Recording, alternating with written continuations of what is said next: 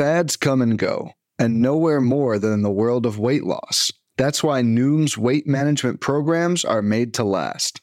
Noom uses science and personalization to help you manage your weight for the long term. Their psychology based approach helps you build better habits and behaviors that are easier to maintain. The best part? You decide how Noom fits into your life, not the other way around. Sign up for your trial today at Noom.com. That's O M.com to sign up for your trial today. Before we get started with this episode of Bench with Bubba, I wanted to talk to you guys about the MLB Roto Baller Challenge, hosted by our friends at Fantrax on Fantrax.com. Fantrax is the most customizable free fantasy baseball platform in the industry, and that's why we're hosting over our 2022 Roto Baller Challenge over on Fantrax. If you want the greatest fantasy experiments, sign up for a free Roto Baller Challenge team today by going to rotoballer.com backslash challenge. All leagues are free to join, and you get to compete against Rotoballer writers and readers for a shot at $500 cash grand prize. All new Fo- Fantrax users get entered into a free giveaway to win a signed official MLB Wander Franco jersey. If you want to get entered to win a Wander Franco jersey and you're new to Fantrax, go to fantrax.com backslash Bubba and sign up for your free Fantrax account today. Once you have your Fantrax account, go to rotoballer.com backslash challenge to join the challenge league, but go to fantrax.com backslash Bubba to create your Fantrax account. Be entered to win a Wander Franco autographed jersey. But for now, welcome to Benched with Bubba.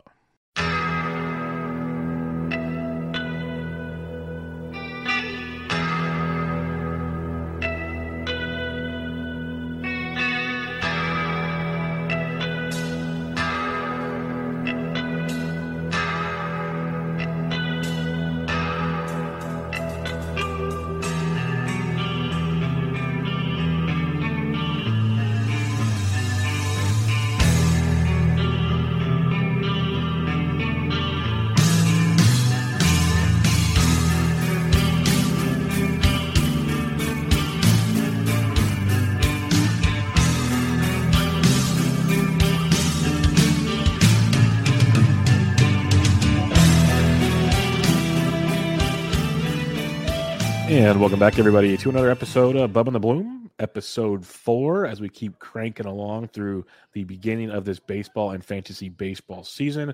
We're going to talk some velocity changes that are for the good or the bad, potentially, get some recent news, tons of listener questions because you guys are awesome. But before we do that, a little housekeeping. I am on Twitter at BDentric, and my co-host, as always, on Twitter at Ryan BHQ. Ryan Bloomfield, how we doing, man? I'm doing fantastic tonight, Bubba. Setting my setting my weekend lineups, chatting with you as we get ready to roll. It's a nice little nice little routine. Got games on in the background. Nice little routine heading into the weekend here for the next uh, 24, 25 weeks. So Yep. doing fantastic. How are you?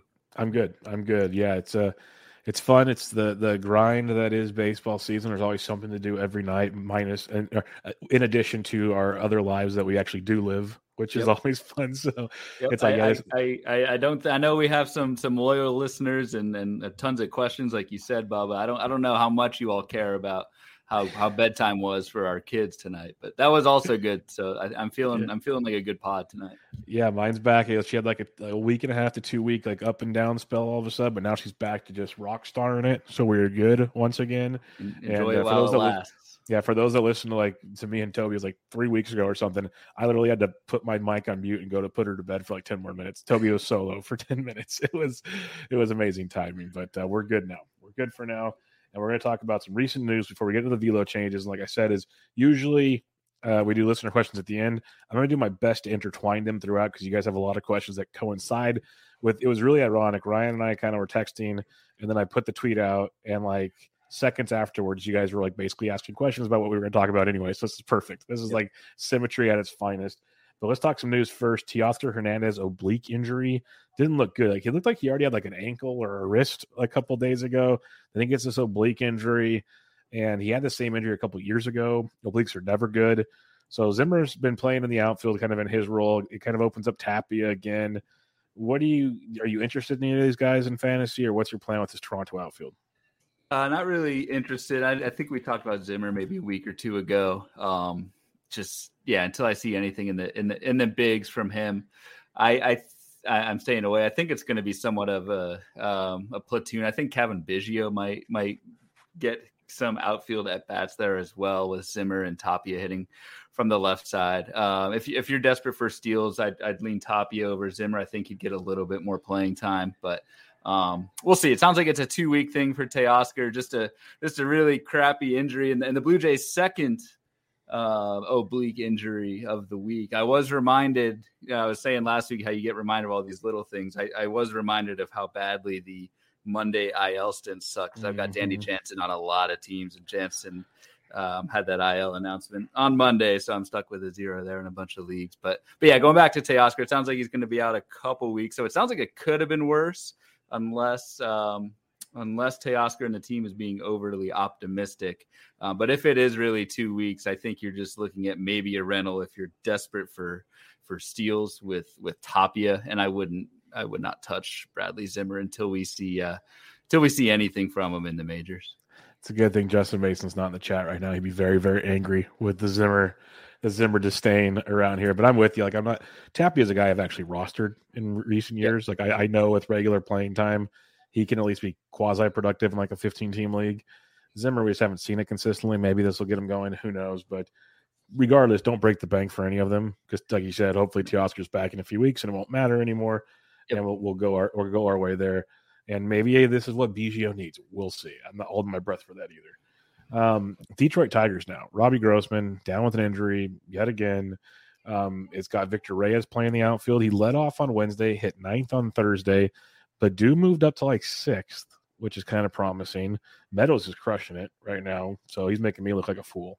But um, are you interested in a Reyes, or are you just kind of hanging out on this one and watching? And what's your thoughts? Well, we'll talk Baddoo later, but what's your thoughts on this situation? Yeah, my, my big thing was was Baddoo. I was hoping to see like Baddoo. He kind of got pushed out of the not leadoff role, but the the the top of the order with Grossman and uh, Meadows. Got really busy with Meadows being traded to Detroit between draft season and opening day, pretty much. So I was hoping to see Akil Baddoo go back up to leadoff, especially tonight. There, Detroit was um, facing leave right hander, and yeah, yeah Baddoo was like Yep, and Baddoo was like six. So I was hoping hoping for leadoff there, uh, and instead it was Reyes. So uh, Victor Reyes, like there, he. I mean, if you go back to 2020, I know it was a short season, but Victor Reyes did hit 277, four homers and eight steals and 200 at bats. Like that's a that's a pulse in in 15 teamers and definitely an AL only league. So um, it sounds like he's going to be the fill in while Grossman's out. We'll see how long that actually happens, but um, similar to what kind of what we just talked about with Tapia. And I, I'd, I'd probably take Reyes mm-hmm. over Tapia just because I think you'll get more consistent playing time, at least in the interim, if you're looking for a rental. And Reyes can run. He's had a stolen base success percentage over 80% each of the last two seasons, which is great. So uh, Victor Reyes, again, desperate for speed. I'd rank him over Tapia if you're just looking for a rental for uh, this weekend. Um, because I think he'll play regularly, and it sounds like near the top of the order uh, going forward. Yeah, Reyes, uh, you mentioned the 2020 that was pretty promising, and just like the the finish of 2021, I'll just pick August 1st as a basically the last two months of the season. He hit 333 and 111 plate appearances with you know three home runs, 12 extra base hits, stole a couple bags. His ISO for little, you wouldn't think much of him. At 200 ISO, like he was mm-hmm. he had a little bit of thump with him. He had 11.4% barrel and a 41% hard hit rate the final two months of the season. Like he wasn't a slouch out there like most people think. So I'm with you on Victor Reyes. He's he's quite intriguing in that uh, in that mix. Um, obviously, deeper leagues again. I don't think you're running out in a 12 teamer to go get him, but it, it's going to be interesting to. I want to see. looking forward to seeing like Friday and Saturday how the lineups look. Like I said, Thursday, you had like you had Reyes leading off, you had Baddoo ninth on Thursday, and then on Wednesday on Thursday, you have Reyes ninth, Baddoo sixth. It's like, okay, what do we get this weekend? Like, let's get something consistent here we can kind of get a feel on how productive Reyes can be. And Baddoo's available in some leagues. So people kind of already jumped jumped the ship on him. So we'll have to see how that plays out. But I haven't heard a final like say on how long Grossman's out yet. That's still kind of I think he's still I don't even know like is he even on the IL or is he just day to day? He's not. He's quite it sounds like he's questionable for yeah. this weekend. So it's gonna be a, a, kind of a game time call. A lingering, so we'll annoying see. thing. It'll be a Monday IL stint. That's what'll happen. It'll it's, be like yeah, Monday afternoon, like 407 Pacific time, he'll go on the IL. I can see it now. as as someone who has Grossman in a couple oh, different yeah. leagues, I can uh, I can, uh, I can what, see my my two Monday streak going continuing on. It, it is. I mean, honestly, for Grossman, yeah. it is like groin injuries, groin tightness. Like that's not good for someone who. I mean, Grossman's not like super old, but he's 32, and a lot of his fantasy value hinges on you Running. know making a run at 20 mm-hmm. stolen bases like he had last year. And so groin injuries can be notorious. I mean, we are just talking about obliques; those are probably like the worst. But especially for a base stealer, um, a groin injury like that, I, I, am pretty concerned. Even if he does come back, yep. you know, the latest headline on RotoWire is he hopes to return Friday. Um, I hope he doesn't rush and yes. not run and that sort of thing. That would be actually even worse. I'd rather have him just go on the IL, put someone in next week, and and get back at it the following week. Yeah, as a man where he is one of my two most rostered players in the NFBC right now, mm-hmm. I'm 100% with you. Like, go put the IL stint out. We're only in April. Like, go spend 15 days. I don't care. 20 days. Get healthy so you can run for five months. That's all I care about. Yep. So we'll have to wait and see how that plays out. Uh, Blake Snell back to the IL with the same injury that got him last year. Um, he was going to try to pitch this week. Obviously, that didn't work. So he's back to the IL. That does mean MacKenzie Gore is getting the call. He was awesome in his AAA appearance. He was awesome in spring training, but now he's going to pitch Friday night, so we'll get to see what he can do against the Atlanta Braves, and then he'll be available on um, uh, FAAB this week in NFBC.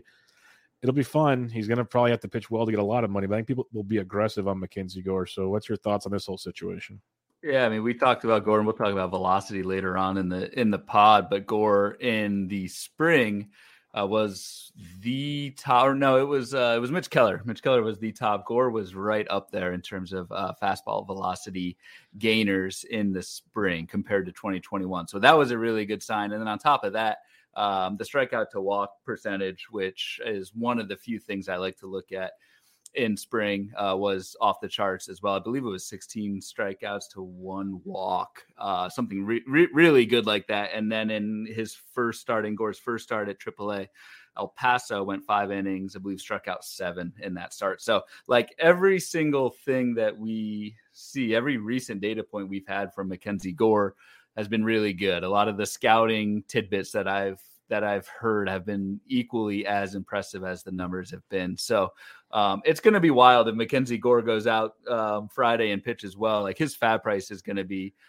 through the roof, um, especially because I, I, he was I'm sure drafted in most leagues and then dropped when he was sent down to AAA. So um, it's going to be one of those where like I almost hope he struggles a little yeah. bit on Friday to keep the price down um, because I'm I'm really believing what we're seeing from MacKenzie Gore early on. So I'm just wondering what they do though, because you know you got Darvish, Manaea, Musgrove, Nick yeah. Martinez looked phenomenal his first start. Um, so when Snell comes back to the IL, do they go six man rotation? Do they move someone else around? Like, or does Gore go back down? That's the conundrum. So I don't think they want to put him in the bullpen. I think they want to keep him stretched no, out. You don't want to mess with them. And and yeah. I, I don't know. I I tend to, especially with six starters this stuff usually works out. Like there's five chances for starting That's pitchers true. ahead of him to either get hurt or if Gore just comes out and and shoves, like you kind of have to keep him in the rotation. So um, it's something to consider, especially if Snell's stint. I don't think we know exactly how long he's going to be out for, but if it's a short stint, something to consider. But I, I think if Gore goes out there and does his thing, um, he's he's got to stay. Yeah, I'm with you. He has to. He's got to force the hand, basically. So we'll see how that one goes. Uh, Minnesota Twins. This one really stinks because I was hoping for good things, but I was still kind of pessimistic at times because Austin uh, Alex Kirilloff. You know, he had the wrist injuries, had surgery last year. It's been a thing that's bugged him for a couple years off and on, and it's still bugging him this year. He's back to the IL with it, and he did not look good to start the season. I know small sample, but just didn't look right up there um, Trevor Larnach looks like he's going to get the call up to potentially play there. Nick Gordon went into the game when Kirilloff left early the other day. So those look like the two potential replacements for Kirilloff, and I don't know how long this will be because he seems like it's a, it's messing him up pretty good. So we'll have to kind of wait and see. So uh, any interest in Larnach or or uh, Gordon right now? Not really. I mean, first off, yeah, it just really sucks for Kirilloff because I mean, Kirilloff was one of them. You go back two years, I think it was when he broke out, maybe three years now at this point. But Kirilloff was like widely considered a top 10 prospect for fantasy, um, had had everything that we were looking for. And then this wrist thing just will not go away. Um, it's the same wrist that he had season-ending surgery on last season, and obviously something ain't ain't right. And so, like, you just have to wonder long term for Kirilloff. Definitely for this year, it's like ah, is one IL stint going to fix things? Um, mm-hmm. I I, I kind of highly doubt it. So um, hope he hope he takes the time off, gets what gets what he needs, and can come back. But um, that's that's a long time to be dealing with the wrist and important development years. Um, in terms of yeah replacement like Larnach, Gordon Larnach hasn't been that great either. He started mm-hmm. two for 19 in AAA and just got called up. So um, he, lesser of a prospect. I don't see at, at HQ we're projecting 150 at bats, hitting 240 with three homers. Um, really, unless you're super deep, I'm not really going after Larnach at all. So I, would probably just stay away from the situation. And um, unless we totally see some kind of power outburst in this next week or so, um, might be too late at that point. But I don't think you, um, I don't think you really take a stab at, at Larnach. It, there, I, I just haven't seen enough um, in the majors from him. Yeah, I'd probably rather take a chance actually on Gordon if you need to, if he's going to play enough. At least he'll bring you some speed. Yep. But but uh, we'll have to kind of wait. And again, the blessing and the curse of an injury is at least we get a few days to see what they do this weekend before Sunday comes along, try to get an idea of what these goofy coaches are up to. But in the end, it might just be a wait and see approach for next week and, and see what happens there. Try to get them cheap this week. Who knows? But out of like all the outfielders we talked about, it seems like Victor Reyes is the one guy we actually are kind of interested in. The rest of them are just kind of stop gaps for the mention. And Victor Reyes might not even get a chance if Robbie Grossman comes back this weekend. Assuming so, Grossman is actually yeah. out this weekend, yeah, we'll, uh, we'll not see. even matter.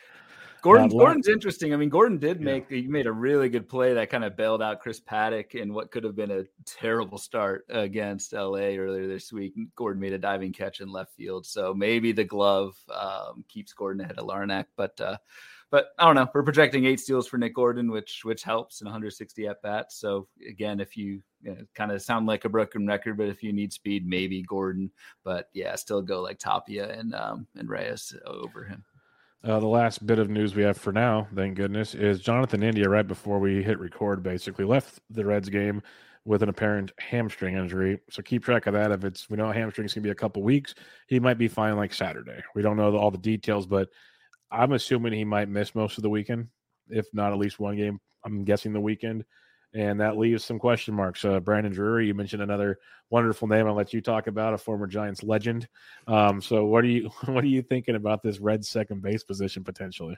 I mean, the first thing that that I do when I see someone go down is I go to HQ's depth charts and see we've got projected for second base, Plan B at bats, and there he is, Donovan Solano, Giants legend. Uh, sneaky uh, just, good man. He was sneaky good, there, sitting there uh, yeah, I believe he's down in the minors, so he'd have to get called up in order to um, in order to play.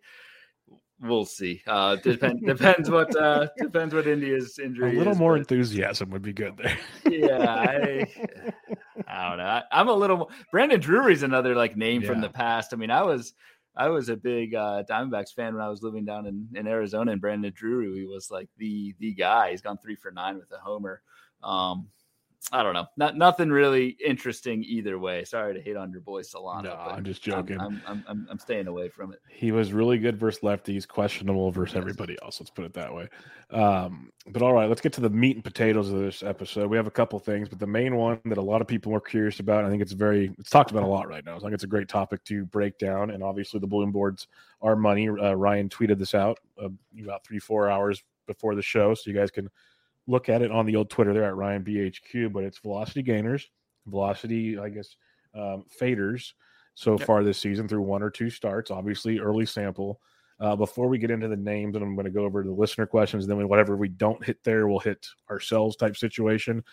What are you looking for right now? Obviously, you know, increased is good, decreased is kind of concerning to dig in more, but like one starts one start. When does it really set in to be a problem to you?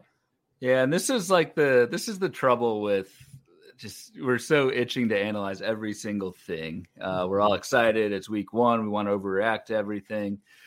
Um, I do think velocity, anything at like a per pitch level, is is something that we can at least look at. But you need to look at this stuff with context, especially early in the season. Like a lot of these games, I think I mentioned this before, but a lot of these games, I mean, the weather, especially like in the Midwest, has been terrible. Uh, this first week. And so a lot of these games we talked about, yeah, with, with Shane Bieber last week, like his his opening day start um, was just horrible weather. And yeah, his velocity was down. His velocity was down. The second time, we'll probably get to him. Uh, but you want to look at these numbers because I, it, I mean, a, a drop in velocity, I, I'm even more interested in than a rise, and I'll get to that in a second. But a drop in velocity can just, I mean, the, the possibility for injury with a drop in velocity. Oftentimes, that's one of the first leading indicators for something deeper that's wrong. So, the guys who have lost velocity, especially when you look at the context of did he pitch in uh, 30 degree weather or was it out in LA, uh, that kind of thing. If it passes that kind of context test, um, there are some guys on this list that I tweeted out that that I'm really concerned about.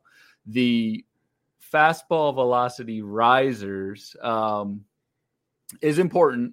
I, I do wonder, and some of these guys will, will talk. The one thing I wonder about is how long they can keep that up, um, especially early in the season, especially this season, early in the season with the with the short spring ramp up time. These guys are only going maybe four or five innings, and and you know maybe adrenaline's adrenaline's going. They're they're going all out in, the, in that short stint and their velocity's up. How long can they actually hold that into the season? I don't know. Uh, some of these games might be legit. It might be a, a Lucas Giolito from a few years ago. Um, so you definitely something to to kind of wrap this all up. It's definitely something you want to look at. It's something you want to take a deeper dive. It should be that start of a deeper dive though. Start with this list of velocity gainers and faders, and start to look at you know what types of games did they pitch in? Did they show this kind of velocity in spring training? Maybe in the second half of last season. Um, did they go to driveline in the offseason? Just things like that that you can kind of take a further dive and then really highlight these guys. Because if you do find the right ones to either fade or or push, uh, this is the time of year where you get that full uh, full credit for for for mining that talent and getting a full season out of them. So, um, going to be important to to pick the right guys here. Yeah, no, I, I'm with you there because like if I see my pitcher got shelled, like the first thing I do is go and look at their Statcast page and go, okay, what was wrong? Mm-hmm. Like like at least velocity wise, that stands out real easily. Like you see the arrow up, the arrow down, done.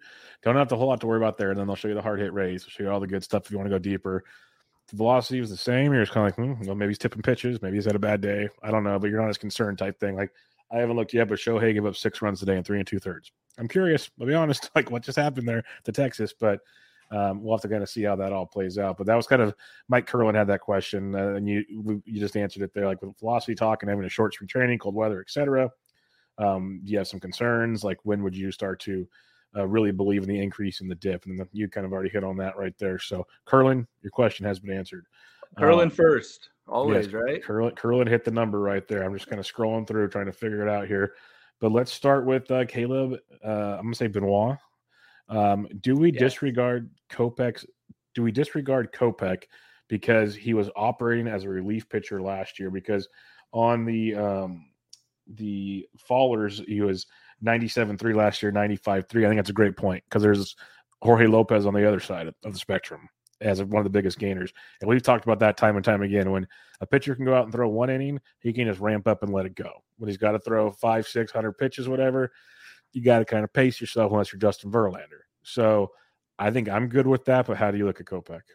Yeah, it's a great question by Caleb, who is uh, I will say like the coffee, the Twitter coffee man. If you if you follow him on Twitter at Caleb Benoit, um, he's the founder of Connect Roasters and does some stuff with Ian Happ, uh, which is really cool. So Caleb's now good. I have to follow him. This now you do. Now you I'm do. A coffee. Um, I'm a um, coffee fan. So I just go. I don't. I, yeah, I just call him the coffee guy because that's his his his header on the on his Twitter is coffee beans and it's fun stuff. Um, so to get to his question, that is one of so when I was saying these boards are the start and not the end of a deeper dive, that's that's exactly what I'm talking about too. Is the the relief versus starter, and it and Bubba, like you said, it works both ways.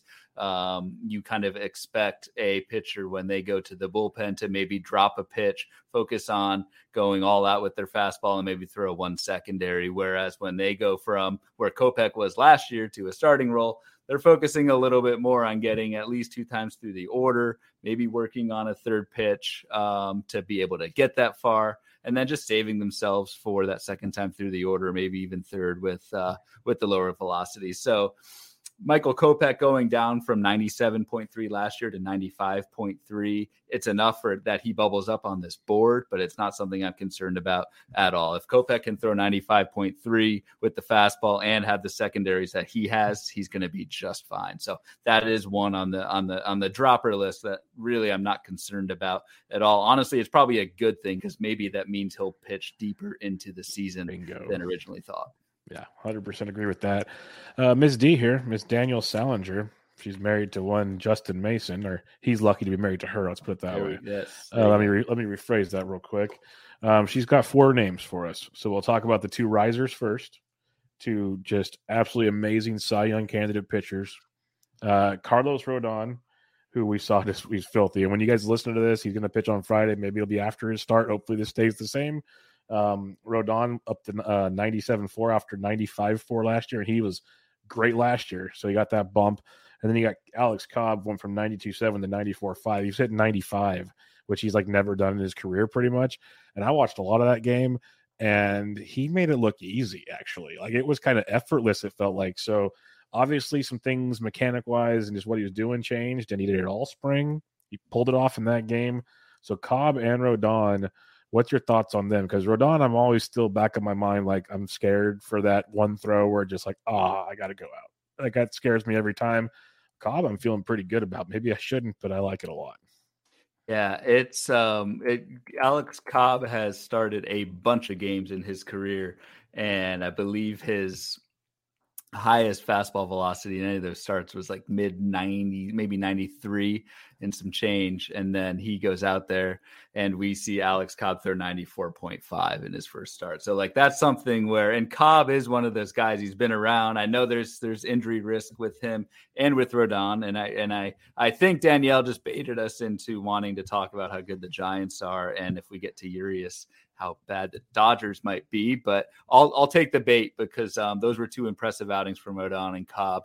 Uh, Cobb specifically, like, um, yeah, that type of that type of increase with the splitter that he has is something that's that's really sexy. San Francisco knows what they are doing, man. Yeah. Uh, with their their starting pitchers uh, so far this season 27% strikeout minus walk rate. That's second best in the majors behind the Mets, which is basically just Tylor Megill, yeah. Tylor Megill. Sorry. The um, God. That, that, that, that, yeah, exactly. That is leading that charge. But 27% strikeout minus walk for the Giant starters as a whole, 154 whip, 220 xFIP. That's uh, pretty good. That's crazy. So, um, it yeah. kind of makes sense to buy into that appeal to authority and get those Giants guys because they something's in the water. They know what they're doing. Cobb, Cobb, his start reminded me a lot of when Gausman first came over, where I was mm-hmm. kind of like skeptical, big splitter guy, you know, all this stuff. And there's a lot of similarities there, and I'm hoping the results for the whole season stay the same. We will wait and see. But she had two fallers as well, faders. Uh, Julio Urias, who was in Colorado, a little chilly, well, a little chilly. We'll see. Um, he was 94 1 last year, down to 91 4. That's a pretty good, pretty good drop off. And then you had um, Pressly, who all off season, you know, his velocity was down. People like, oh no, that's just what Pressly does. We remember the year before he was in the backfields the whole time. We never uh, thought anything of it, but he was uh, sitting at 95 4 last season, 92 7. I believe he didn't even get to save his last outing. He got pulled uh, ahead of that. So maybe there's a slight concern there with Pressly. We'll wait and see. Like they gave him that extension. So I'm like, you think he's okay, but you never know. I will say Urias, I was terrified all season just because the increased workload last year. Like that was a massive jump from previous seasons. Could he be okay? Sure. Could it be cold weather? Sure. Could be a slow ramp up? Sure. Like, but I was seriously concerned about that gigantic a guy with bad injury history in the past getting that kind of workload increase concerned me a bit. So, what's your thoughts on Pressly and Urias?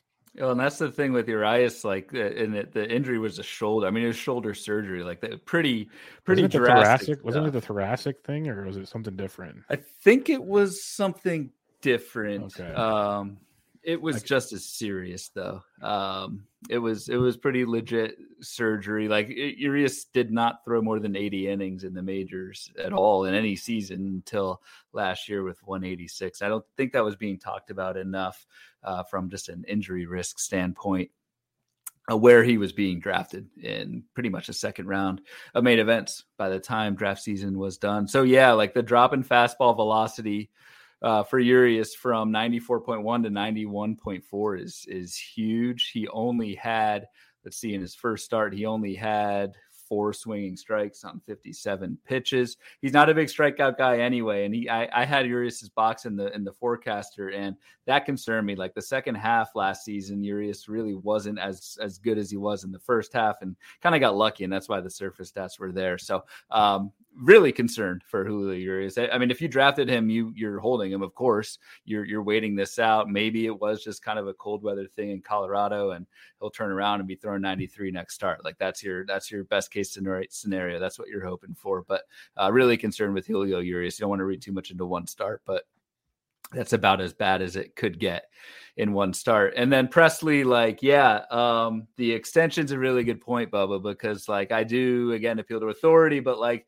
they Houston gave Verlander a huge extension, showing them that they're confident in his I guess it wasn't an extension, but it was just a two year deal, confident in his rehab. And then they did the same thing with Pressly. Like I thought, you know, did not think too much of the uh, velocity drop in the spring, especially with what we saw last year, just kind of like a Greinke type of spring training. But then, yeah, it's a little bit late to still be ramping up, and it did cost Pressly on Wednesday. He took the loss in a blown save, so he Pressly has plenty of leash, but not if he keeps uh, doing what he did this week. So it's something to keep an eye on. I'm definitely keeping tabs on Hector Neris, who I think is around 50% owned in uh, main event leagues and then obviously lower ownership in uh, in 12 so yeah and i saw um, him actually dropped in some leagues this past week so yeah. that's a that's a fun spec maybe for a question later in the podcast potentially someone to look at but um the i had to look it up because i was really curious so the, urias injury was a shoulder but it was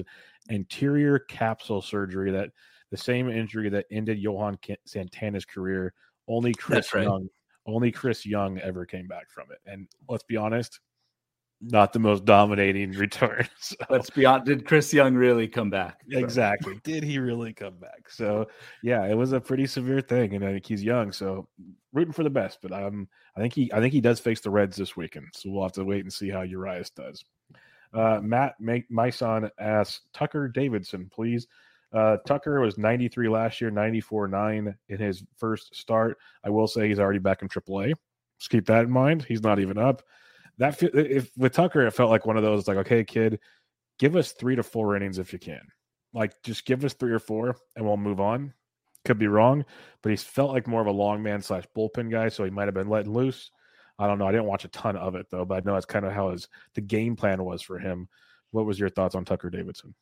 Yeah, it kind of flew under my radar just because at HQ we didn't we didn't really. Chris Bustings, our Atlanta uh, expert for for prospects, and he had uh, Tucker Davidson. HQ folks will know what this means, but a seven C prospect rating, which is very mediocre for for Tucker Davidson from a fantasy standpoint. The current role that we had set up for him was like a swing man and a potential role down the down the roll down the road. Uh, Blessing sees Tucker Davidson as a as a setup man long term, so you don't really want to see that even in um, even with the increased velocity. I mean, Davidson did do pretty well this spring. He had eight strikeouts, no walks, and five innings. Um, but I just I I don't think you're really that interested in him. Then maybe he'll stick as like a number four, number five starter. Uh, but like you said, he's already back down in the minors. So um, one of those guys where like, yeah, it's nice to see, but there's not enough, at least from from our prospect reports, there's not enough in the arsenal and the repertoire that uh, he could stick in the rotation and be effective this year. So sorry to uh, sorry to Matt and Tucker Davidson and maybe Tucker's family. kind of harsh, but if you're listening to the show, Tucker's family or Tucker Davidson, if you listen to the show, you're more than welcome to come rebuttal live. Knock yourselves yes. out. We'll, we'll, have you here. Um, Edward J. Gillis, really good uh, fantasy NFBC player, has a, a couple here for us. And uh, on the green board, the risers, the biggest surprise was Jorge Lopez throwing 98 uh, after 95 3 last year. And he has a chance to close in Baltimore. Um, do you think, like, pretty much you in agreement he's throwing hard because he is closing in Baltimore? Yeah, he's throwing hard because he's closing in Baltimore, but he's also, I'm not sure if Lopez knows where it's going. He's got four walks to just two strikeouts. Um, so if you're going to increase your velocity, but then have control problems, that's not great as a reliever, especially on the Orioles where you're not going to get many chances. So um, if Jorge Lopez is still around, like and, and and FAAB bidding gets gets aggressive on him because folks are so desperate for saves, this is not somebody who I'm who I'm targeting. I just don't see enough skill to be able to even you know hold the job, but then also he's got some potential to really kind of kind of wreck your ratios if it doesn't work out. And the other thing, again, super small samples, but this is where we're at. Only four swing or sorry, five swinging strikes um, this season on looks like maybe 70 or 80 pitches. So that's not that great either with the increased velocity. So increased velocity is not everything. You still need to have uh, some other skills to accompany it, which is when I get excited. And I'm not not seeing that with with Jorge here. I think I know your answer to this, but I'm just going to ask it because you said uh, a guy that can ruin your ratios as he closes. Another guy that has the effect on ratios from time to time. Would you rather Jorge Lopez or Daniel Bard? Um, I'll go. I'll go Daniel Bard. I'll go Daniel Bard. Daniel Bard has at least shown that he can be successful in Coors. Um, I'm holding my nose at both of them, but I also think Colorado could get some more chances. Um, so yeah, I'd go Bard. I just think he's a little bit better. I mean, we have that we have that 2020 sample. He was 365 yep. ERA with um, six saves and 25 innings. Like I know I'm grasping at straws here, but that was a really good comeback story. The swing strikes are there. Mm-hmm. Like there's just a lot more with Daniel Bard than there is Jorge Lopez. If you're in that, uh, if you're in that closer bargain bin. Definitely agree with you on that one. Uh, his other question on the he said on the red chart, he mentioned Julio Urias, who we mm-hmm. talked about already, but he also mentioned that uh, Cy Young Ray is down a little himself. Uh, Robbie Ray, 94-8 last year, that was a big thing for him. The velo increase down to 91.9. And this last start against the White Sox, they pummeled him with that down velocity. And he's one of those guys we talk about with many of these guys. It's like, okay, if they sit 92, he's in trouble. Like even 93, hot, 93 and a half, 94, we're good. It's just that little bit of difference makes all the difference. And that almost three to three mile an hour drop, it got him crushed by the White Sox. How concerned are you with Robbie Ray?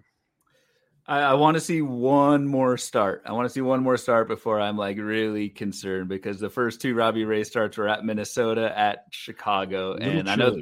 Oh yeah, the, the Chicago start was I don't I'm not sure why they were even playing that game. That was a yeah. that was some brutal uh brutal weather. So he's Robbie Ray has had like really bad luck climate wise in his first two starts, like extreme weather. In the in the first start, he had 14 whiffs on 96 pitches. Like you know that that's good. Um, so yeah, I, I want to see one more um, one more data point at home in Seattle and see what see what Ray tops out as. The thing that I mean that more so more than the velocity going down, the thing that I'm concerned about is like the walks are back.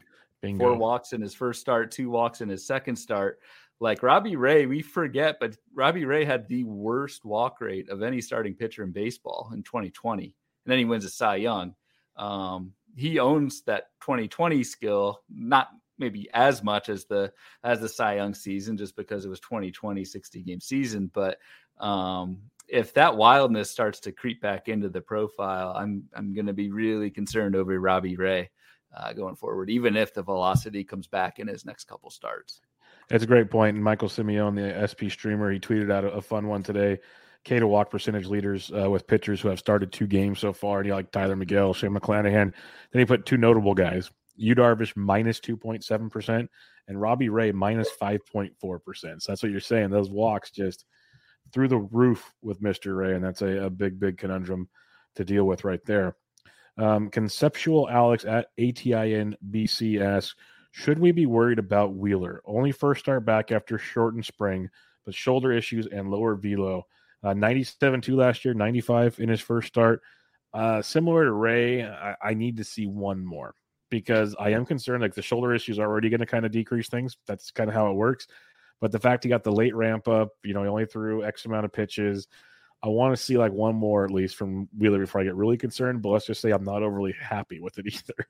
Yeah, I, I, I think you hold. I mean, well, you have to hold, but I, I'd like to see a couple more starts, and not even more. I mean, not just one. I, I'd like to see a couple, just because Wheeler was so delayed ramping up. If if the velocity does stick around 95 like that's that's not good that's where that's where wheeler was back in like 2017 2018 when he was coming back from tommy john surgery and was not that great of a pitcher. Wheeler became elite once the fastball got up to 97. So I, I with Wheeler there is a definite difference between like 94, 95 mm-hmm. and 97. And there are some pitchers who can get by and maybe like and I'm kind of going all over the place, but like maybe Shane Bieber can get by with 90 mile an hour uh, fastballs because his slider is so good, his curve, uh, th- those types of things. He can get by with other pitches. Wheeler's very reliant on that fastball velocity. I, I truly feel that's what really vaulted him to his draft price. So um, it's going to be really important. I, I am not ready to to hit the panic button just because I still think he's ramping up. I think if if this goes into May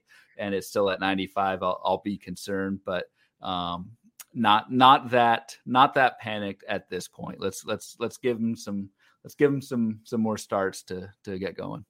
Yeah, I'm with you. Like, yeah, I want to see a little more with him. Like, let's get him the proper spring training before we yep. really lose it with with Wheeler. Because even his bullpen when was still spring looked pretty good. So I think he's just. I'm being optimistic here that he's still kind of getting it going. So we'll wait and see on that one. Uh, Bojang Bugami has a, a great question. Uh, first off, great board as usual. Uh, do we have a sense of how often these week one velo changes in both directions hold as we get deeper into the season? Yeah, this was really good, and I, I responded and I was like, "Yeah, I'll try and run some numbers if I can do it before showtime." And of course, life happens, got in the way. Uh, but it's a really good point. I'd like to. So one thing I I was able to run, and this was interesting. I did look at at least for last year um, the average fastball velocity by week through the season. Um, this includes everybody. So this is all starters, all relievers, you know, whatever. First week of the season, average fastball velocity was 93.6. It never got above 93.9. The last week, I'm lying. The last week of the season, the MLB average fastball velocity crept up to 94. I was I was pretty shocked at how um, how stable the velocity was uh, throughout the season. Um, so that doesn't really get into like his question about specific guys and guys who had major rises and major fades, how that you know kind of played out during the season. Um, it's a really good question that I think I, I should look into more as I have more time. Um, but it was interesting to kind of see the the velocity by week stay stay pretty consistent throughout the season. So there wasn't much of a of a ramp up during the during the warmer months, which kind of surprised me. That is a bit surprising because we've kind of always, well, not always, we've we've thought, especially with certain pitchers, like you, you mentioned, we've talked about even with like Bieber and Ray, like bad conditions, you're expecting Velo to be down. You, you figured it would get better as the season goes on, but I guess um, not for everybody. So that's interesting to check out before we get to some more pitchers here, I just want to let everybody know Brandon Drury just went deep to tie the game up at three. That's his second home run of the season. So that might make things even more fun this week. And just want to throw that one out there. Solano, Solano stays. You're staying Solano in Triple A, kid. In, in Triple A, wherever they're at. Was it Louisville or Indianapolis or something with those guys? So have some fun, kids. Um, let's talk about some more names here because the, the other listener questions we have is for like our panic mode section of the pod. But I wanted to hit on some of these risers that are very intriguing. First off, Shohei Ohtani, he was up 2.2 up to 97.8. And I did pull up his StatCast page right now, and his velo was almost up two miles an hour. Slider was up three. All his velos were fine. Like his velos were all up. He just got hit around. Like he had a 30% CSW tonight. Like not crazy. He just got hit around. And bad timing too, Jonah. I mean, it was a grand slam that that that's true. Did a lot of the damage. Just yeah. Jonah Heim, Jonah Heim of all people went deep. One pitch, and if you, I didn't realize who hit it at first, but somehow someone retweeted Jonah Heim's brother on Twitter, and it was something like "Take that, how's that feel?" or something like that. Like it was pretty good. There's like, something, yeah. There is something. I have seen stuff with like the Heim family. I thought his yes. dad maybe his too. dad gets very active as well. Yeah, that's yes, right. Hundred yeah. percent. It's, it's nice to see them. uh uh, celebrate that way. That's good. Yes, like for sure.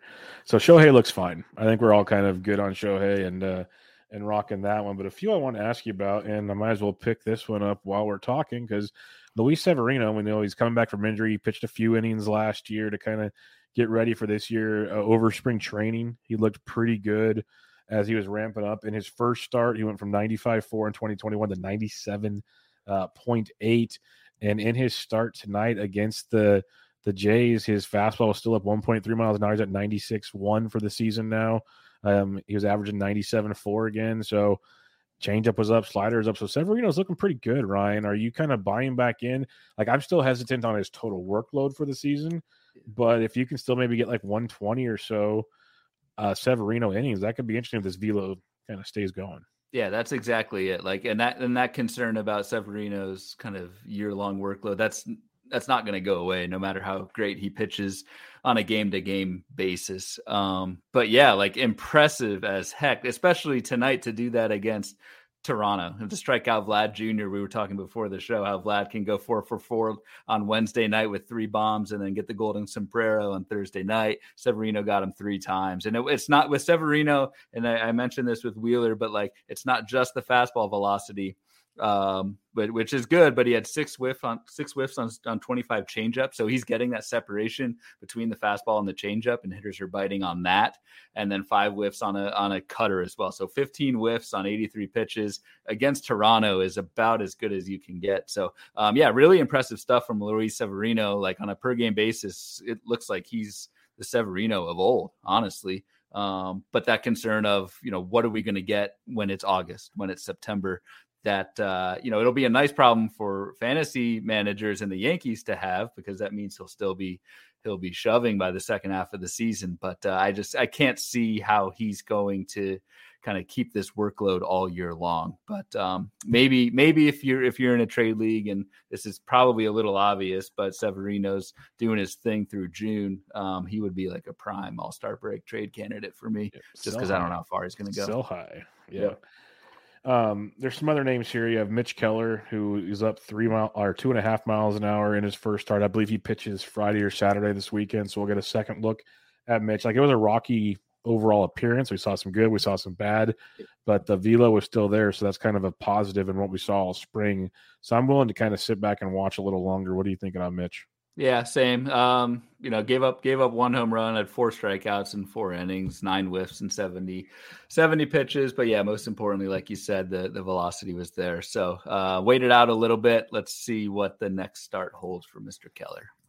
Uh, the next guy we're going to talk about, uh, Tylor Megill, Ty Goat, Ty God, um, I've heard baby how many goat, other ones. Everything. Um, uh, baby goat, baby Degrom. A couple questions we have. Like Brock Ness Monster said, how did the Mets replace Degrom with Degrom? Um, Matt Williams said, who would be the pitcher draft uh, first pitcher drafted today, and why is it Tylor Megill? Um, the velo looks great. The dude just looks amazing. He's fun to watch. He pitches great. Do you think he can do it all season? That's the fun part. I mean, I think he can. He had, yeah, I think, 100, 130. I mean, so to pivot from like Severino, who we just have no data points on the last couple years. I mean, Megill did throw like 130 innings last season between the majors and the minors. So if that bumps up even just a little bit, he gets to 160, 170. Like that's in in today's game. Um, that's you know 90 90th percentile of starting pitchers. That's really good. The the question that I would like, and so I mean, it's yeah, obvious everything that Megill's doing from the increase in velocity, the changeup's nasty, like everything looks great. It's just fascinating to see like where he would go in um in drafts right now. Like I was thinking about that today. Like Megill in the main event was his ADP was 229 going around Huascar Ynoa, Anthony DeSclafani. How high do you think he would go? Right now after these two starts. It's got to be like a top 100 pick, don't you think? I think, yeah. I mean, I like, think I know that might sound silly, like or too easy. I might be being lazy. Like, I don't think he's a top fit. Like, he's not like a first four rounder, but he's easily like around six ish, maybe. Would you go? So maybe main five. events, Jose Berrios was 71, Yu Darvish was 76. That's a good mentioned. range. I think that's like, a fair fair range for now. Would you take Megill over those two guys right now? It, it's a tough question. Probably, but that that's the whole bad thing. Like, do you don't buy into the hype so much? But he's looked that good too. Where really it's one has. of those like, and we kind of we had this hope for him when he came up last year because we saw it in the minors, but he kind of had that learning curve where the consistency in the zone, he gave up too many home runs. But now he's like he does look like Degrom the way he's got the fastball moving and the slide piece, like just it's it's it's nasty. It's it's really really good stuff. So yeah, that's a great one. I think the Berrios combo is pretty interesting, especially because of how Berrios he pitched better in his second start. Don't get me he wrong. He did. Yep. But um, that's an interesting one. That's a really good one. I think that's a fair range for now. Like if he throws one more good start, now you're jumping him up another couple rounds. What'll be fun is if he kind of keeps doing this, he'll have a couple hiccups or whatever, but pitches overall really well for those like May or the um was it late not Labor Day Memorial Day redrafts or whatever. Yeah, yep. that'll be fun. Yep. That'll be fun to see where he goes. Yes, he would be. Yeah, if he keeps this going, that that ADP, I could see him being. I mean, at that point in the season, if he's still doing, he's he's not going to do this for for very long. But if he's still an ace, he's probably going to go like second, third round in those leagues. Yep. I wouldn't be surprised at all. But we're getting a little bit ahead of ourselves. If you drafted Megill, um, pat yourself on the back, do your little victory lap because it came late and you're already getting some really good returns on it. And like I said, like it looks like this is gonna gonna hold for quite a bit. So enjoy the uh, enjoy the find.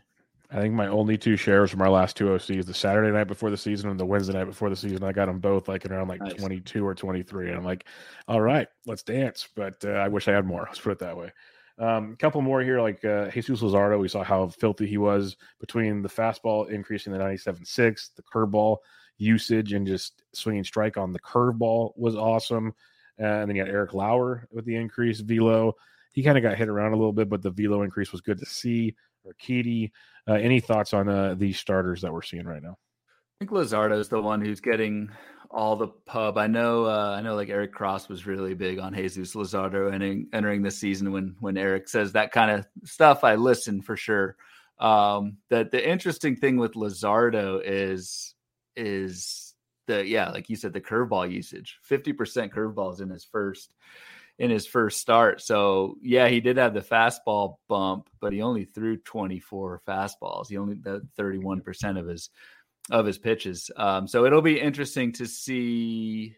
I think this is just as much of a pitch mix thing yeah, as bingo. it is four seam. And again, since it's just one start, maybe Miami saw in that first game like you need to throw curveballs against against uh, against that team. And and maybe that was just the approach that game. And then his next start, he'll go back to the the four seam a little bit more, and and and we'll see what happens. I don't I don't think he can throw fifty percent curveballs all season. I think the league's going to adapt to that, but um, but really interesting, and and obviously with uh, Luzardo, you got the pedigree, right? Like this time last year, he was a top eighty pick in main events. I mean, he fell flat on his face, but there was a reason for that. So yeah, I was proud of my Megill shares. I have zero Luzardo, so that one stings. But the yeah. one thing I'm curious of, you mentioned the 52% curveball.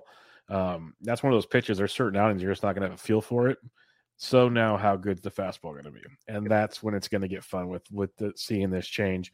So I am very very curious about that. And we we don't have him on this list. We don't have to talk about him, but I'm curious to see the third start for Kyle Hendricks because you're talking pitch mixes. Maybe it's a team philosophy. That first start, heavy heavy changeup, pitch phenomenal. Second start, very little changeups, got shelled. So I'm really curious on how the third start for Hendricks goes. That's again, it's not always the reason I bring that up because you brought it up with Luzardo is it's not always about the fastball.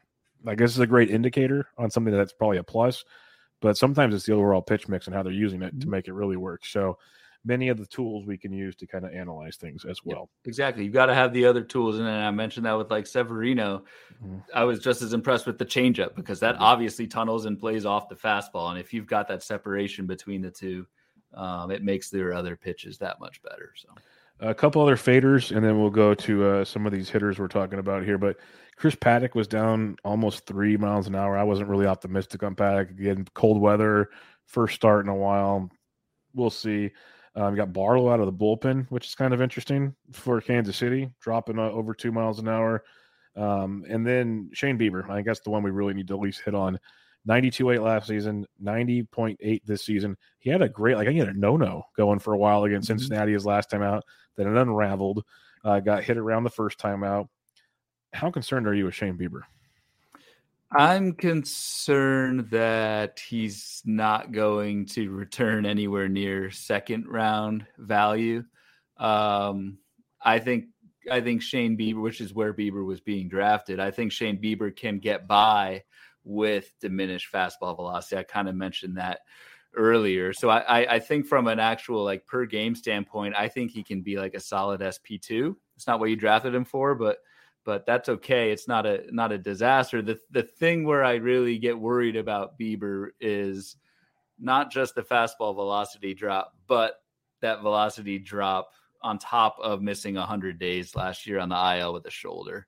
Yeah. Like that lead, if if he didn't have the shoulder thing and he's just getting older and the velocity's down, like I'm okay with that kind of like Zack Greinke path to uh, being being sufficient. Um, but then you you throw the shoulder injury on top of that and all the missed time last season. Um, I'm concerned that he's you know something's still not right there. Uh, we'll see. Um, cold weather and that sort of thing has played a factor in Bieber's two starts, but that that is something that worries me. Even if even if Bieber can get by with some with some pretty sick secondary pitches, um, I just wonder if that drop in velocity just means it, you know something's wrong with the shoulder still. Yeah, what I, I'm expecting from Bieber this year is a 2021 Luis Castillo type season. Hmm. That's I think there's a lot of similarities, like the end of season numbers. Maybe not as rough out the gate, but maybe. But I think, like you said, he can figure it out and be like successful at this, but just not the ace he drafted. And by the, the end of draft season last year, Castillo was a two three guy. So Bieber's going probably a little earlier, but I could see a lot of similarities. And, and I two. and I bet you Luis Castillo is watching all these snow games in the in the middle of the season, just just laughing because we, I mean, he apartment the with the heater on, exactly. Just waiting, waiting until May when the when the sun comes out and he can dominate. Uh, He's in Florida is, throwing bullpens in rehab, going, "This is good." He he picked a good year to miss April. We'll just yeah. say that. Beautiful thing, but we'll we'll keep monitoring the the fastball velocities and all that fun stuff because what else are we going to do on Twitter, everybody? So that'll right. be uh, to be good to see where things continue to go as the season goes on let's talk about some hitters with some hot starts, slow starts. There's tons of them. Like I've written a, you know, buy high, sell low stuff, our stock rising and falling articles. Everyone's writing stuff um, throughout this early part of the season. We probably will for the next few weeks. That's just the way it's going to go. But um, you got a couple on here. I got one that really stands out to me. But we'll hit your first one here. I think your second one's actually a part of a listener question. But uh, Julio Rodriguez is one that you are, I guess, concerned with for his slow start, or maybe you're not. So, what's your thoughts there? Yeah, uh, it's just yeah, the helium that Julio had with that just crazy spring, and he went in the early fourth round of my main. Um, 52% strikeout rate through 19 plate appearances. Like that, that's Bellinger esque in terms of spring training. And I, I, know there has been some stuff out there on on on Twitter that I've seen where Julio has kind of gotten screwed a couple times on called strikes. Um, it, one happened today on a pitch that was probably a ball and yeah. got got rung up anyway. So there is some of that going on, and that stuff does matter in like a 19 plate appearance sample. But still, to be striking out more than uh, 50% of the time on a team on a Seattle team that I think thinks they can contend this year, um, we could see kind of like a Kelenic type of path that we saw last year and have him have him go back down if this sticks. I mean, to be fair, thing, Kelenic's on a Kelenic type path again right now. I know he did he did homer and get a steal today, yeah. but yeah, it's it's almost as bad uh, for his um,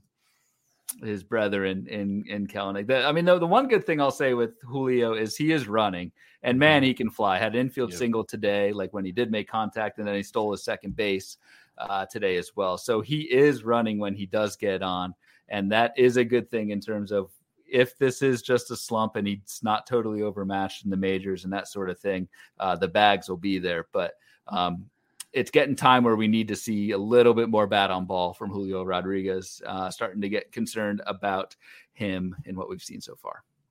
Yeah, I'm with you on Julio. My guy's uh, Jo Adell. I have a lot of Jo Adell. I was very yeah. optimistic on Jo Adell and it started out uh, pretty rough. He had a, a, nice game a couple games ago, two for four with a home run and a double. Didn't start tonight, but guy came in one for two with a double. Probably starts on Friday night against the, the lefty Allard. But I guess the big concern I have is he's platooning. That's less than ideal. That's not what we were planning for there.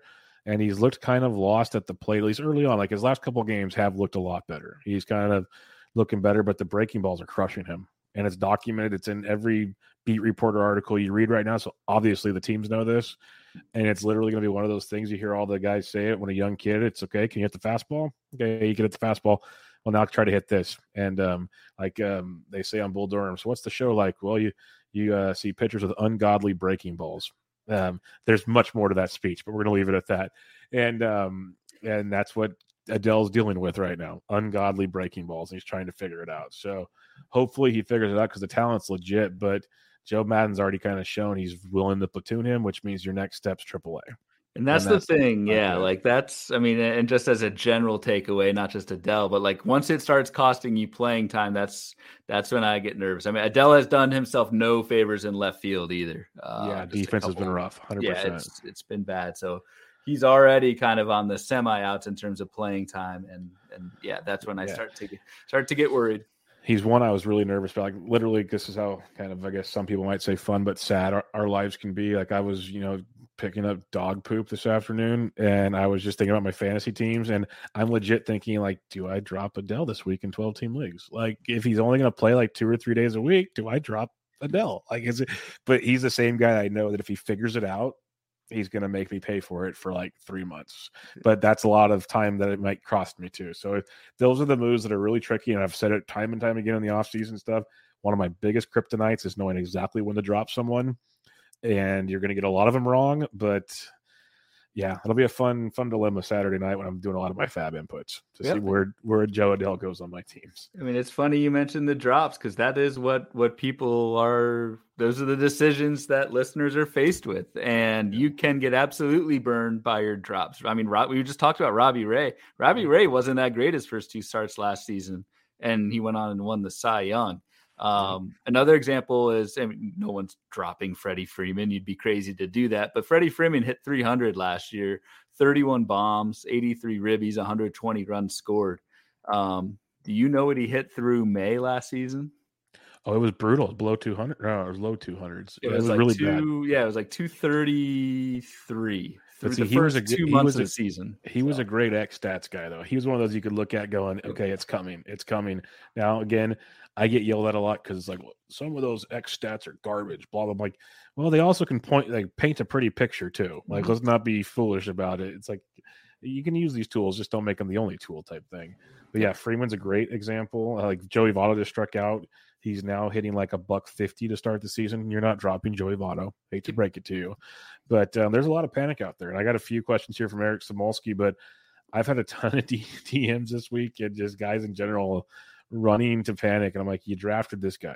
Let him play a little bit. Like let's yeah. let's chill. Like you drafted him for a reason. He, he, wasn't your 29th round pick. This was a dude you drafted with the intentions of starting on your team. Let's like slumps happen. If this was June, no one would care. No one. So got to think about that.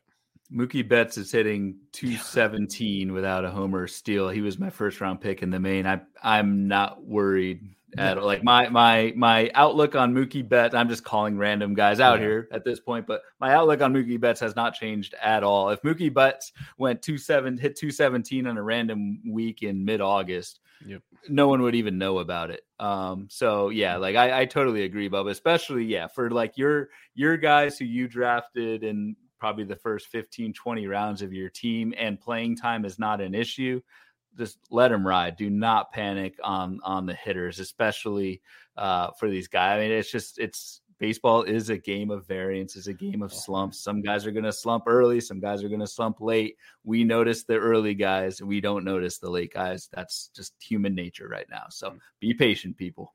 No doubt about it. I mentioned Eric Samolsky with a couple of the guys he wanted to know about the panic meter on them. And we kind of hit on him earlier, Akil Baddoo you had them listed here, so that's why I want to bring it up yeah. with Eric's question. How much are you panicking on this though? Because like we have a chance to maybe see him play more again. Robbie Grossman could be back by the time people listen to this show. We'll see. But um, what's your panic meter on Baddoo? With Baddoo, the only thing is like I mean, like I said, playing time and, and lineup. Uh, one of the big draws with Baddoo was wasn't like a huge power or a huge speed guy, but he had enough power and speed with the plate appearances and racking that up, hitting leadoff, that it would act over a full season. It would it would do its thing. Um, so I, I am definitely nervous that he's not hitting higher in the order and that um, he's not hitting higher in the order even after injuries. So uh, definitely worried. Um, the, the issues against lefties worries me as well. Just again, not in terms of performance, but in terms of playing time. So I did list him as someone who, again, you're not you're not dropping or anything at this point, but my panic meter is uh, I don't know. I don't know how high the panic meter goes. We'll we'll say five, zero to five. I'm at I'm at a four. Yeah, I before the Grossman injury when he was consistently batting like eighth, I was telling people like if you want to add I was debating Steven Kwan at one point, like certain guys where I know they're gonna hit higher in the order and get at bats. I'm like, if you're not like desperate for a 12 home run, 15 home run bat, and a, what Baddoo can do, like, yeah, go give it a whirl and see what happens. Because Baddoo was platooning, Baddoo was hitting the bottom of the order. Like, there were some serious concerns. We'll see where this goes. But it, again, it's batting position, like you said, regular playing time. He's losing out on both. So that's uh, quite the concern. Uh, Trent Grisham, talk about slow starts. Trent Grisham off to a very rough start in San Diego. But then again, you know, people think a couple years ago how great he was, and he was still very good last year. Just didn't light the world on fire. He still hit 242 last year with 15 homers and 13 steals. So like it was a that's a Trent Grisham season, hitting a buck 36 so far. Um, any concerns with Trent? I did not realize it was that bad. Does it's not bad. have an RBI. Has yep, one no run, run scored. scored. yeah, one run scored. Yeah, nothing. Um, still gonna play. I'm not worried, but that is that is really bad. I obviously don't have Grisham anywhere else. I would probably know this. Uh, I did not realize it was that rough, but it, I mean, same exact thing. Like I just said, it, it, if his spot in the lineup is fine and his playing time is fine, do not uh, freak out about one week, um, even though it is a a brutal week. Strikeout rate is a little bit up, but nothing too crazy. It's more like a 200 BABIP that is that is doing him in. So that that'll correct. If you believed in Grisham two weeks ago when you drafted him, you should believe in him now. And then the last one here is Marcus Semien. He's now after tonight's game three for 27 on the season with a double and three runs scored. I'm not concerned. Um, I wasn't expecting the MVP candidate Marcus Semien in Texas, but you're going to get a much better Marcus Semien than this. I'd be willing to say. You're going to get a lot better Marcus Semien yeah. than this. Um, so again, I, I'm looked. I'm looking at Marcus Semien last season. He Marcus Semien the week of April 11th, 2021. This is just a data point to to reinforce what I'm saying here. Even in Marcus Semien's godlike season where he hit 45 homers, the week of April 11th, 2021, Marcus Semien hit 174 with one run scored, two RBIs over 23 at bats. Um, those weeks happen even in fantastic seasons. He hit 172 in a week in June. He hit 174 right after the week after the All Star break. He hit 160 the week of September 12th. He hit 115 the last full week of the season. So, um, again, I just picked out five weeks where Marcus Semien in his career year hit under 200 with not much uh, counting stats. So, um, hold strong, be patient. Yeah. Uh, last question we have here, and I don't know how much you want to answer this, being in your main event league and all, but um, Jay Mitz asks, out of all the relievers that have next to no ownership right now, who would be your favorite to land above 20 saves by the season's end? Jay Mitz, I'm I'm trying to look up where uh, what what place he's in. I'm my my main team. I'm in I'm in six. He's in first place. He's top 50 overall in the main. So um, Jeff, I don't know if I should be answering this, but I will. I'm an open book. That's yep. that's part of the job, right? As a, yep, as, a as, a fantasy analyst, um, you say you love Nate Eovaldi and and you go get him in your draft. um, one, and this is kind of like a blast from the past, but gotta the velocity's back.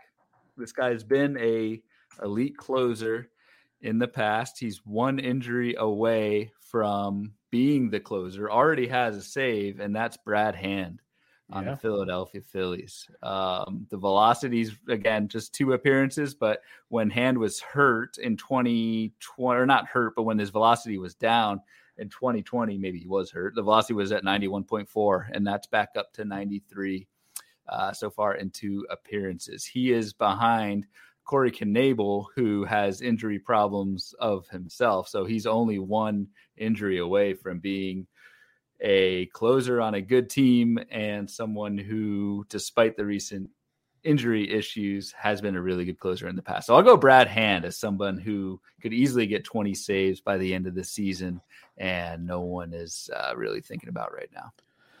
I'll give two spec ones. That's all these are. Clase looked rough early on. The velo's been a mess. Mm-hmm. So something's wrong with him, Bryan Shaw could be interesting. Um, I have a lot of Nick Sandlin and DCs as like late picks, but I think Shaw would get the first option there. Um, but the other one I, I was looking at because we were watching that game before we started recording. Chapman's looked off most of the season already, and I'm not saying like be super concerned. I love Lois, uh, Jonathan Loáisiga. Uh, I think he's, I think he's almost vi- he's like a Jonathan or a Paul Sewald type, anyways. Like he's mm-hmm. got his viability, but Chad Green would be the one I could say taking a peek at because you could see him slotting in there in the ninth and sneaking away with 20, 20 saves on a Yankees team that should win a handful of ball games. Like these are all completely like I love the hand call because we've already seen it once. We've seen it in the past, so that makes a ton of sense. Uh, but other than that, like you could say the same thing about Devin Williams if you really wanted to, but sure. he's probably actually rostered in a lot of leagues. Yeah, he's but yeah. but I think I think Chad Green would be one I would be willing to take take a chance with if if you really want to get crazy, Mitz. If you really want to get crazy. Um, one last thing, in case in, unless you have anything else before this, but I did want to mention we know Walker Buehler's velocity was kind of a concern in his first start. It wasn't like super super down, but it was down. Um, well, he uh, he was down a bit again tonight. Not a ton, like 0.6 miles an hour on the fastball, 2.5 miles an hour on the slider. That was a big drop. But uh, again, something to monitor with Buehler. He got the job done, but it wasn't like wasn't great. He gave up a two run homer to uh, Aristides Aquino before he left the game.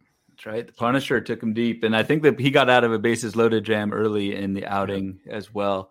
Uh, Buehler was it, he was very polarizing. There were some very smart people who um, do not think Walker Buehler was even worthy of like a top fifteen um, starting pitcher. I don't want to put words in. Uh, Derek Carty was one who uh, I went back and forth with him on on Buehler, and but someone who's very very smart and very down on Walker Buehler. He's someone Buehler is someone who has always kind of outpitched his peripherals. Um, really does rely on that fastball though, and so if that velocity is down, I'm I'm going to be kind of worried as well. So something to track for sure. obviously, with Walker Buehler, you're not you're not worrying too much just because of the the long leash and how good he's been. But um, that is that is noteworthy for sure.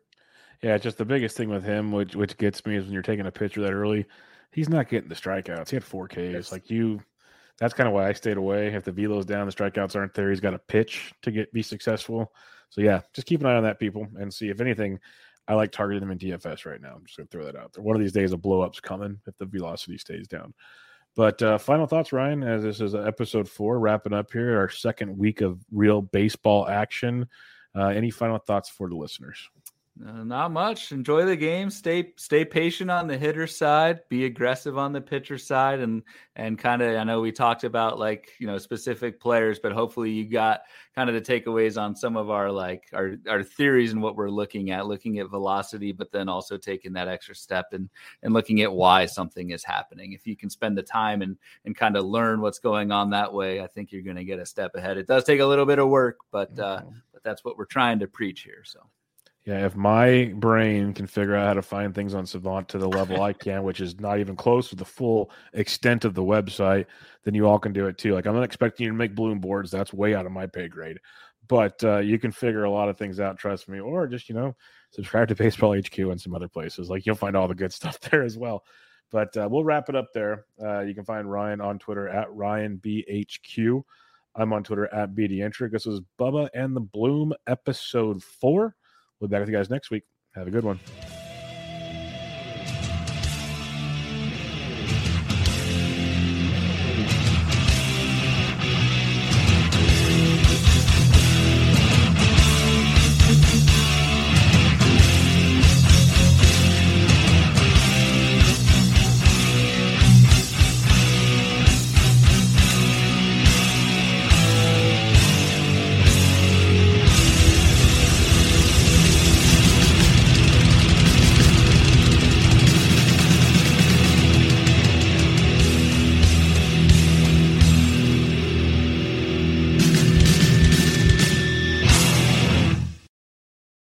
Life's better with an auto policy from American Family Insurance.